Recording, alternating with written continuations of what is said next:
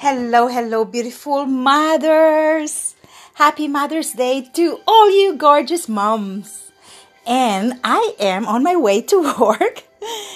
I have a feeling this Mother's Day is truly about reflecting contemplation on how we are as mothers. And I'm greeting our Mother Earth Gaia for being so wonderful birthing all of us here, all her creations, the plant kingdom, animal kingdom, the human species, the aliens, all of us are here living in her grace.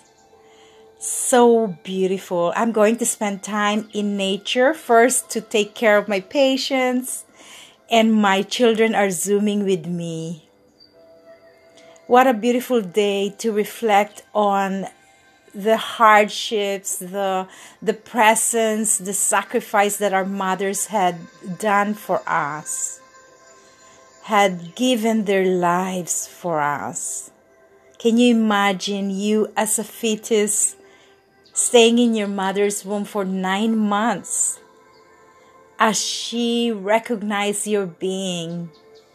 The anticipation of being a mother, giving a child birth, guys.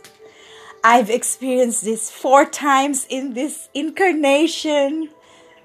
How amazing in all my different childbirth, the timeline, what I'm going through, my experiences with my beautiful Matt. I was um, my first baby boy. I was in a in a very uh, dark space of my life where I feel like I'm a victim of my family, and I I hide my pregnancy because I didn't want my family to abort my child.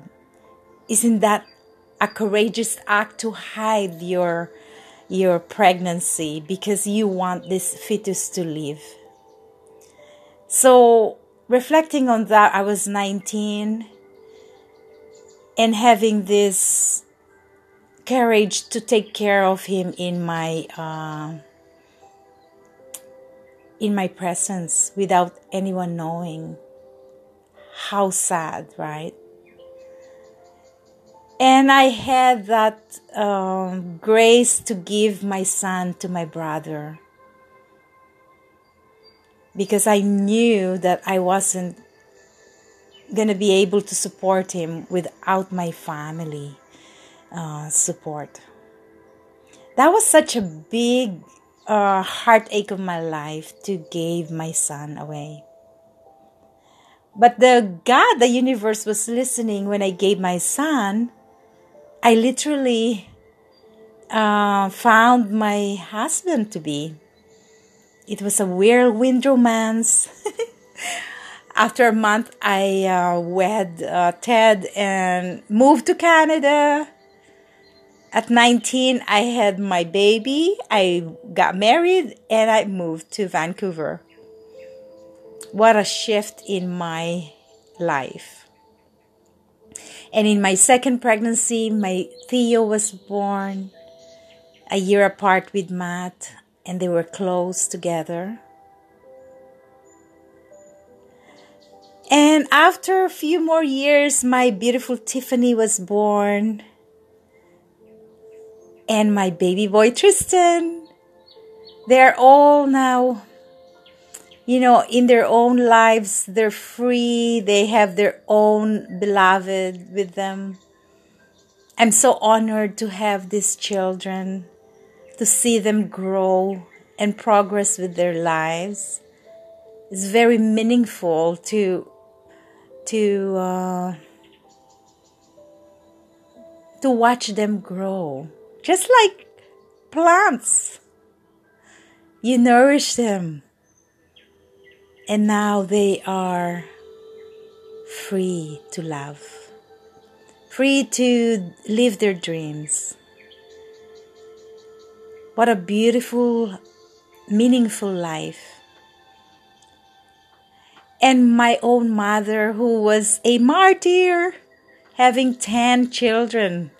I can't even imagine the pain, the heartaches, the love. Her life was so full. The most hardworking, compassionate, generous woman I've ever known. I was very close to my mom. And so I honor her in this Mother's Day. And through all those sorrows and triumphs, I feel victorious.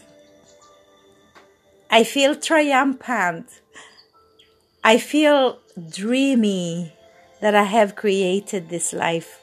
I have co created this life with meaning, love, and my passion to write, to express, to be with you all, to talk to talk about the deepest, darkest, dark nights of the soul and how we can be together in it, how we can release this to our Divine Mother. So I would say, say a prayer. You can close your eyes. Oh, beloved Mother.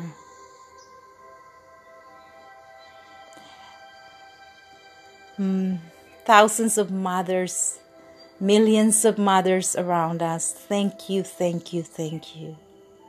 Beloved, feminine, divine goddess,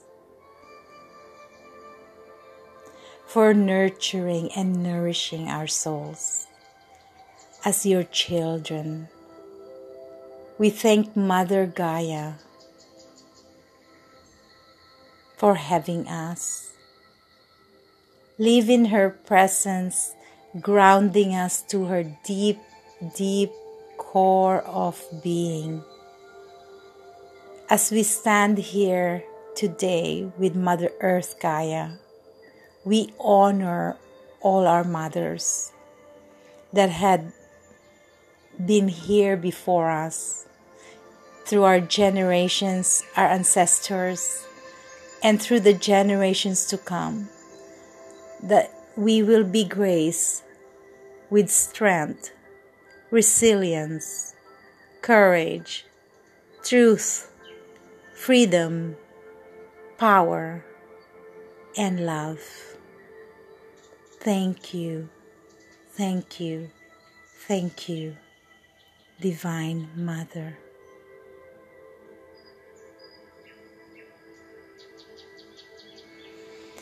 Happy Mother's Day. Namaste.